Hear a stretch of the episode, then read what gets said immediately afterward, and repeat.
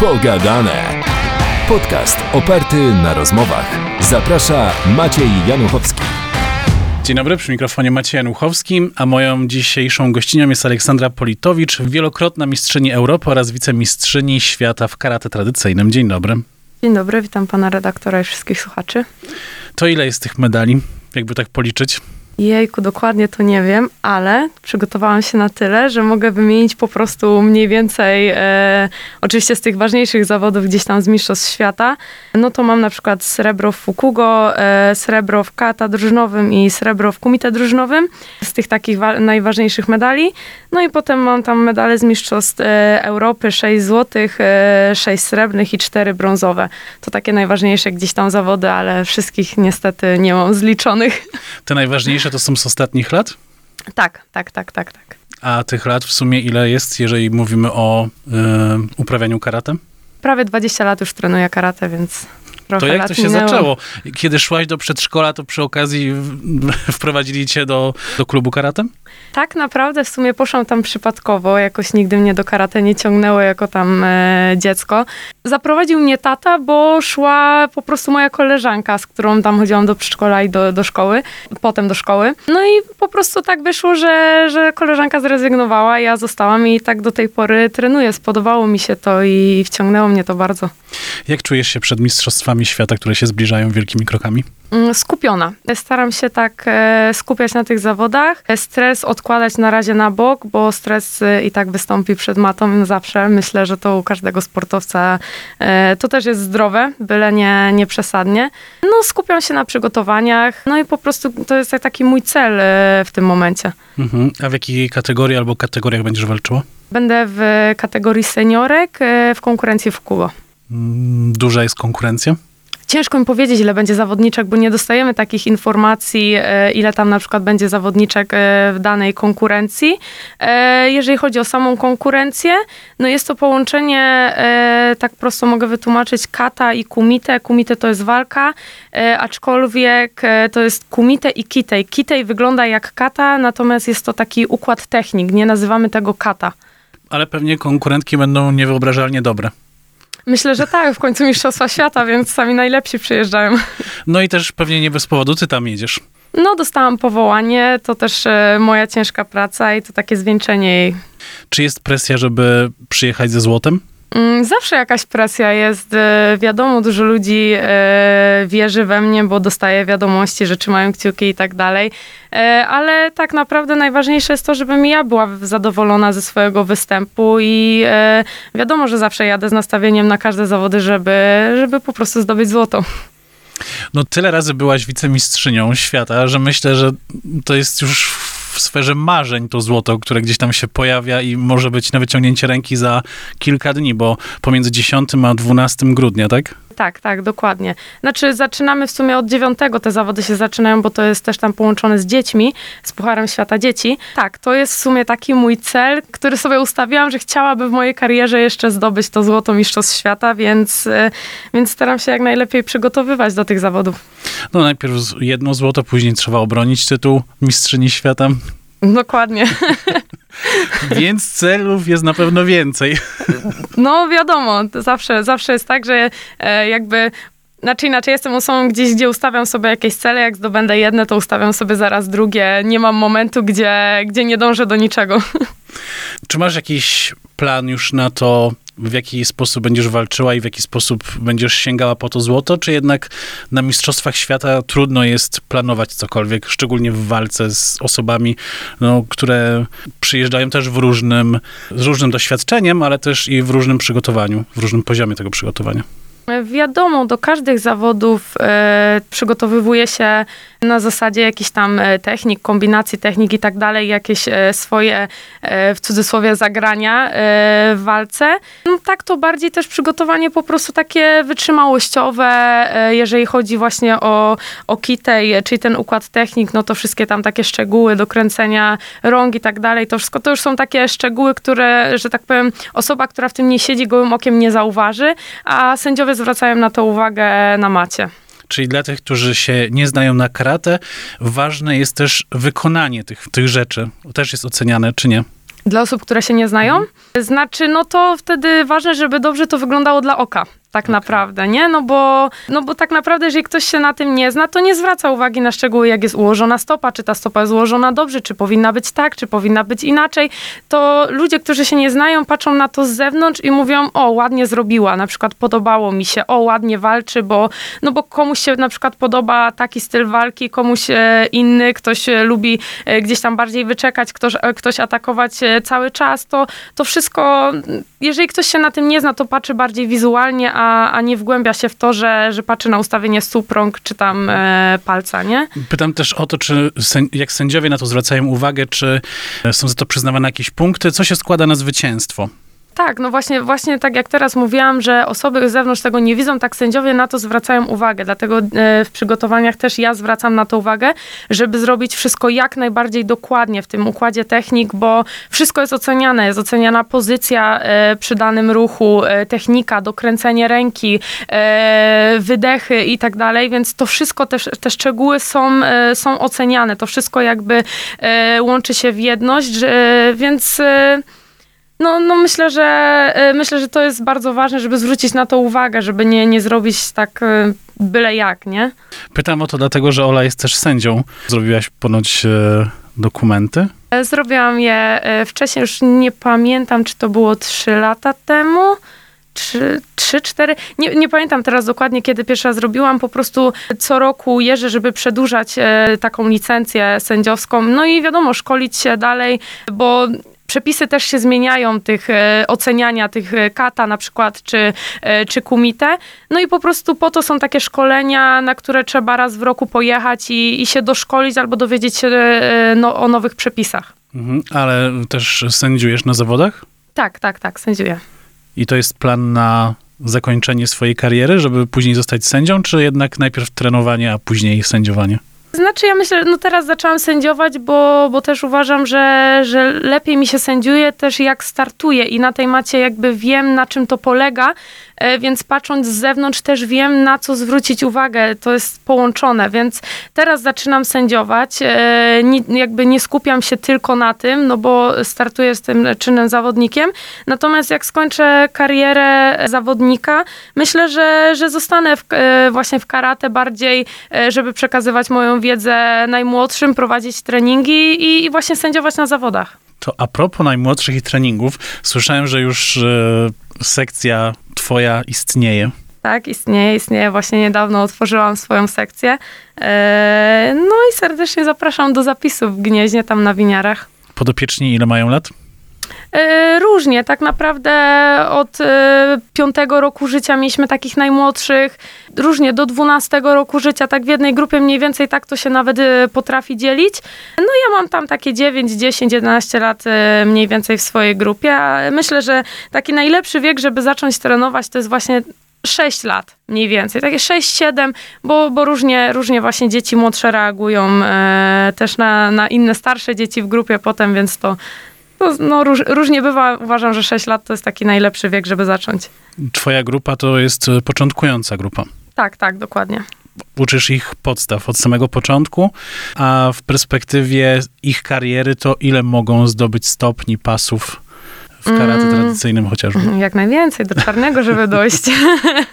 A do czarnego to ile to jest? No- E, no to mamy pierwszy pas mamy biały, potem mamy żółty, pomarańczowy, zielony, mamy dwa niebieskie, trzy brązowe i to są pasy Q. I potem zaczynają się czarne pasy, to są pasy Dan i mamy tych pasów 10. Tak mniej więcej z 20 lat na to potrzeba, albo i więcej. To zależy y, inaczej. No tak naprawdę każdy y, inaczej zdaje po różnym okresie jakby czasowym trenowania. No u mnie na przykład ja trenuję właśnie prawie 20 lat. y, No i pierwszy dan zrobiłam 8 lat temu. 7 jakoś tak. y, Też nie pamiętam właśnie dokładnie roku, w którym zdawałam. No ale no to nie jest 20 lat, nie? Więc tam naście ileś trenowałam i ten czarny pas zdobyłam. Więc myślę, że to nie ma takiego określenia czasowego, e, że, że ileś trzeba e, trenować, e, żeby zdobyć ten czarny pas. Znaczy inaczej, no przed każdym pasem mamy ilość treningów, ilość tam czasu określonego, który musimy przepracować, żeby móc w ogóle zdawać na następne Q i tak dalej. Tak samo jest przed czarnym, ale nie jest to 20 lat. Jak wyglądają twoje przygotowania do, do tych mistrzostw? Jeżeli Mm. chodzi o ćwiczenia, o, o to, ile czasu poświęcasz na, na te przygotowania? No, treningi, treningi są najważniejsze, nie? I e, tutaj e, skupiam się najbardziej na, na karate, ale do tego wchodzą też treningi motoryczne. No, wszystko skleja się w całość. Nie, nie można się skupić tylko stricte na karate, tylko kondycja jest ważna i tak dalej. Te treningi motoryczne. E, No to wszystko jakby w przygotowania tak samo e, gdzieś tam e, głowę przygotowuję też na ten start, że, żeby się nastawić na te zawody, jakby nie myśleć dużo niepotrzebnie gdzieś tam o innych rzeczach, więc tak naprawdę w te przygotowania wchodzą najbardziej treningi, ale gdzieś tam też żywienie i, i przygotowanie głowy. Czy jesteś na specjalnej diecie? Nie, na specjalnej diecie, nie- na, na specjalnej diecie e, nie jestem, z żadnym dietetykiem e, nie, nie pracuję, po prostu staram się sama gdzieś tam e, patrzeć na to, co jem. A twoja waga ma duże znaczenie w przypadku y, udziału w Mistrzostwach Świata? Nie mamy takiej podziałki wagowej, jeżeli chodzi o konkurencję. Mamy podział wiekowy i, i na pasy, tam w, oczywiście w mniejszej, mniejszej rangi zawod, zawodach. Mm, Natomiast u nas waga jakby nie ma znaczenia w konkurencji. Nie mamy czegoś takiego, że, że tam od iluś do iluś, tak jak jest e, w innym karate na przykład. Dla mnie osobiście, e, wiadomo, jeżeli przygotowuję się do zawodów w danej wadze, tam kilogram w tą czy w tą, tam nie ma takiego znaczenia. E, Ale jeżeli przygotowuję się w danej wadze i na przykład przed zawodami e, no, przybiorę parę tam kilogramów, jest to odczuwalne. No, ruszam się wolniej, jestem bardziej, czuję się taka cięższa i tak dalej, więc dlatego jest dla mnie ważne trzymanie tej wagi przed zawodami, e, przed znaczy w trakcie tych przygotowań do, do tych najważniejszych zawodów. Słyszałem taką opinię, że jesteś najbardziej utytułowaną zawodniczką, sportsmenką z Gniezna. Zgodzisz się z tą opinią? Ciężkie pytanie. Nie wiem, wydaje mi się, że, że mam sporo sukcesów, ale, ale czy najbardziej utytułowaną? Nie wiem, nie analizowałam wszystkich sportowców z Gniezna. Ale słyszałem, że też masz skrzynię z medalami. E, Skrzyni nie mam, ale mam e, deskę taką, gdzie takie najważniejsze właśnie medale sobie powiesiłam i nie wiem ile ich tam jest. Też nie, nie liczyłam, nie, nie pamiętam. No i e, z takich najmłodszych lat też fajnie wspominać mam e, akurat tutaj e, dziękuję tacie, bo tata mi pomógł w tym i stworzył takie segregatory z takimi początkami, gdzieś tam zdjęciami właśnie, pierwszymi medalami, dyplomami, więc takie segregatory jeszcze dodatkowo mam, gdzie czasami zaglądam i sobie wspominam, jak to się zaczynało. No to być może jak kiedyś powstanie Muzeum Karate w Gnieźnie i będziesz mogła tam swoje miejsce zająć z tymi segregatorami. Może, może. Czym jest dla ciebie klub, w którym trenujesz? No tak naprawdę spędziłam tam już 20 lat, więc e, z trenerem mam bardzo dobre re- relacje, bardzo mu dziękuję, bo gdyby nie on, to też e, nie doszłabym do tego, e, do tylu sukcesów, ile mam. Tutaj bardzo duże podziękowania dla, dla senseja Andrzeja Zarzecznego. E, No to można powiedzieć, że to jest taka druga rodzina, no bo z tymi ludźmi tak naprawdę cały czas się trenuje, e, dzięki nim mogę też trenować, no bo wiadomo, e, walki na przykład nie potrenuję sobie sama, no bo to nie jest to samo, jak się walczy z kimś, a na zawodach no nie bijemy worka tak naprawdę, więc tutaj no wszyscy jesteśmy taką zgraną gdzieś tam ekipą i, i staramy się tak utrzymać. To w takim razie czego cię nauczył klub albo czego nauczyło cię karate? Karate mnie dużo rzeczy nauczyło. E, nauczyło mnie na przykład systematyczności. E, ogólnie, ogólnie sport uczy e, bardzo dużo, tak w życiu codziennym. To daje w życiu codziennym bardzo dużo plusów. To się tak przekłada. No, co, bardziej jakby zwracam uwagę, e, nie oceniam ludzi, bo wiadomo, przeciwnika, tak jak e, mamy przeciwnika, nie możemy go oceniać. Na zasadzie jest beznadziejny, jest super, no nie oceniamy, wychodzimy na matę, nieważne z kim, po prostu dajemy siebie wszystko i tak samo w życiu codziennym, jakby nie, nie oceniamy ludzi po wyglądzie, czy tam e, na pierwszy rzut oka, tak jak się mówi.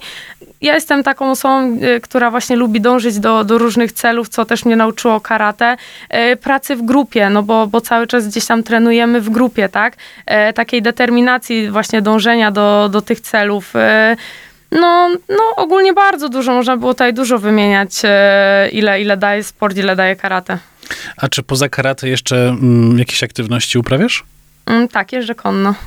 Też od wielu lat? Mniej więcej tak jak karate. Zaczęłam chyba rok później, czy dwa lata, więc trochę już też lat minęło. I na tym polu też masz jakieś e, zwycięstwa, czy to bardziej rekreacyjnie i dla siebie? Nie, tutaj bardziej rekre- rekreacyjnie dla siebie. Zdarzały się takie tam zawody, ale to bardziej dla, dla frajdy, a nie tak, żeby, żeby gdzieś tam w to iść bardziej. Ponoć też bardzo chętnie angażujesz się w akcje charytatywne, szczególnie jeżeli chodzi o osoby z nie, niepełnosprawnością. No, e, staram się jak najbardziej pomagać i, i swoją pozycją e, w internecie też e, jestem raczej osobą taką pomocną i wolę dać komuś niż, niż wziąć sobie I, i dlatego jakoś tak to wychodzi. No i, no i dlatego staram się, dlatego można na mojej stronie też na Facebooku nieraz zobaczyć jakieś akcje charytatywne. Dużo jest takich zgłoszeń, które do ciebie przychodzą? Miałam parę wiadomości, tak, tak, przychodzą, e, wiadomo, nie da się pomóc każdemu, ale, ale na tyle, ile mogę w, ten, w miarę możliwości, e, przychodziły wiadomości, czy mogę właśnie udostępnić na stronie, czy pomóc w danej tam e, akcji i na tyle, ile mogłam, tyle, tyle dawałam. Chciałbym też, żebyśmy porozmawiali trochę o twojej pracy, bo karate nie jest twoją pracą. W ogóle bycie sportsmenką nie jest twoją pracą. Twoją pracą jest bycie inżynierem budowy. Tak, tak, jestem inżynierem budowy. Skąd na to pomysł się wziął? Moi rodzice też e, są e, po tych studiach, co, co ja kończyłam i, i tak w sumie już e, w liceum gdzieś tam z nimi robiłam po części projekty, patrzyłam jak to wygląda, no i byłam raczej, jest, jestem w sumie takim umysłem ścisłym. Zawsze podobała mi się gdzieś tam matematyka, właśnie fizyka, takie, takie przedmioty ścisłe. No i, e, no i zaciekawił mnie właśnie ten temat e, budownictwa trochę przez rodziców, bo ciekawe, dla mnie na przykład było ciekawe, jak jeździliśmy i na przykład rodzice gdzieś tam komentowali, że to jest taka konstrukcja, a nie inna i, e, i mówię, fa, fajna rzecz, fajna, fajnie wiedzieć na przykład, jak to jest zbudowane, jak to stoi, dlaczego stoi, dlaczego na przykład coś się zawaliło, jak mamy te różne katastrofy. To jest po prostu bardzo ciekawy temat. No tak mnie to wciągnęło, poszłam na studia, skończyłam. Nie mówię, że były łatwe, bo nie były łatwe, żeby to jeszcze właśnie pogodzić e, z treningami, bo jeździłam Poznań, Gniezno, czasami w tygodniu, wieczorami wracałam te, te projekty na tych studiach. Nieraz tam usiadłam, mówię, nie dam rady, ale budziłam się rano, mówię, dam radę, idę dalej, więc e, no ale fajny, fajny kierunek. Teraz udaje ci się mm, w miarę dobrze godzić e, obowiązki te pracownicze i treningi?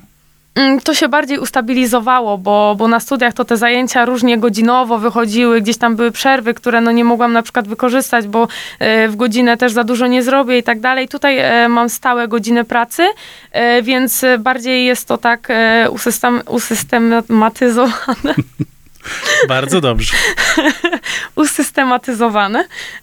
Czasami się język plącze.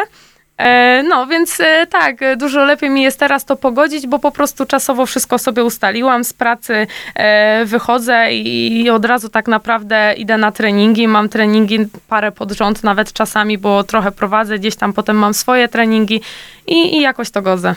Mm, W pracy czym się zajmujesz?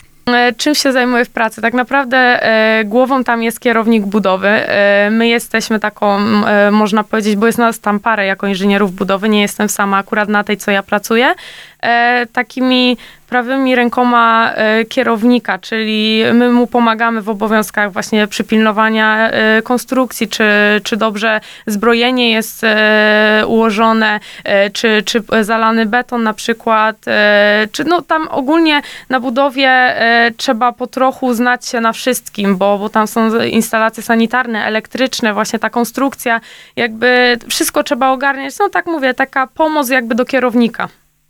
A jak studiowałaś, to więcej było pewnie panów na tym kierunku. E, No i tutaj zaskoczę, bo myślę, że tak jak patrząc, e, było mniej więcej pół na pół. Kiedyś tak się właśnie e, mówiło, że, że te kobiety na tym kierunku były, było ich po pierwsze mało, po drugie były bardzo tak wysyłane w cudzysłowie do garów, że, że nie powinny w ogóle na tym kierunku się znaleźć. No już w tym moim roczniku myślę, że było w miarę pół na pół. E, starsi wykładowcy potrafili czasami powiedzieć niemiłe rzeczy kobiecie, ale, ale wtedy trzeba było podziękować, powiedzieć dobrze i, i po prostu iść dalej, więc e, e, wiem, że jest takie przekonanie, że jednak to budownictwo jest bardziej do facetów, aczkolwiek e, coraz częściej spotyka się właśnie kobiety na budowie. Czyli i w tym aspekcie przecho- przechodzimy jakąś zmianę. Dokładnie. E, Chciałbym też zapytać o to, czy lubisz jeździć samochodem. Ja bardzo lubię. Najbardziej lubię sportowe samochody. Tylko niestety mandaty się teraz podwyższyły, więc... A częściej jeździsz, żeby gdzieś dojechać, czy żeby pomyśleć? E, różnie mi się to zdarza. No, znaczy częściej, żeby gdzieś dojechać, ale zdarza mi się wziąć samochód i tak po prostu jeździć, coś przemyśleć, więc, więc tak różnie. Ale częściej, żeby gdzieś dojechać. A propos tych sportowych, to y, gdzieś rozumiem, że na torach próbujesz. Nie, jeszcze nie miałam niestety Nie? okazji, nie. ale chciałabym, chciałabym spróbować. To po tym złocie zdobytym na Mistrzostwach Świata koniecznie O, dokładnie, tak. uczcić. Jak będzie złoto, to, to od razu idę na tor. Chciałbym też zapytać o twoje słowotwórstwo, bo jesteś ponoć w tym dobra. E, tak, jak można było wcześniej usłyszeć, czasami plącze mi się język, tworzą się różne ciekawe słowa. A skąd się to E, bierze? Nie wiem, myślę, że, że czasami z takiego pośpiechu, nie wiem, no tak po prostu plącze mi się czasami język z jakimiś trudnymi słowami. To ja tylko podam kilka przykładów, które udało mi się zdobyć. O, Chciałbym się dowiedzieć, czym jest dekonsternacja. to słowo powstało w sumie wtedy faktycznie chyba. Ym, nie pamiętam dokładnie, co to była za sytuacja, ale chyba po prostu szybko mówiłam, powiedziałam. Po chwili tak się zastanowiłam, spojrzałam się, wtedy jechałam akurat, y, czy tam, nie pamiętam, czy to było właśnie w samochodzie, czy coś, spojrzałam się na tą osobę, która ze mną jechała i mówię, no chyba nie ma jednak takiego słowa. Więc i dopiero wtedy jakoś, nie wiem, tak w pośpiechu po prostu powiedziałam i mówię, no nie, no bo to przeczy samemu sobie. Ale ponoć też e, nie mówisz, że masz problem, tylko masz tarapaty. Tak, ale to nie tylko ja tak mówię, więc y, to tak po prostu, no to, to nie jest takie przejęzyczenie, tylko tak, tak mówię. I jeszcze jeden mechanik samochodowy to reperaż. Tak, y, to się wzięło kiedyś tam, chyba usłyszałam to na jakiejś kadrze czy coś, to jeszcze jako juniorka. No i tak się przyjęło, że stwierdziłam, że, że reperuję samochody, będzie pan reperaż i, i tak zostało. A propos tych samochodów, to jeszcze nie będę proponował ci, żebyś śpiewała na naszej antenie, ale słyszałem też, że muzyka towarzyszy ci bardzo często podczas jazdy autem i no dosyć głośno śpiewasz. Tak, tak, nie będę zaprzeczać. Ja bardzo lubię śpiewać, ale to nie idzie w parze z tym, że umiem śpiewać. No właśnie, ja miałem okazję tam małą taką próbeczkę usłyszeć i muszę ci powiedzieć, że nie jest źle. Nie jest źle? Nie no jest to źle. dobrze. Najważniejsze, że nie jest tak, że, że uszy pękają, bo mówię, jak już jest tragicznie, to... Ale nie, no, no tata zawsze, za, zawsze się śmiał ze mnie, że jak śpiewałam w domu, to, to mi krzyczał, że mam przestać, bo, bo uszy bolą, więc, więc pozdrawiam tatę. Nie śpiewam, jak z nim jadę za dużo, to rzadko się zdarza. Życzę ci tego złotego medalu na Mistrzostwach Świata. Mam Dziękuję. nadzieję, że jak już zdobędziesz to złoto, to znajdziesz też czas, żeby przyjść i się pochwalić nim. Pewnie, pewnie. Dziękuję ci bardzo za rozmowę i trzymamy kciuki. Dziękuję bardzo. Podcastu Pogadane możesz słuchać m.in. na Spotify, Google Podcast, Apple Podcast i na YouTubie.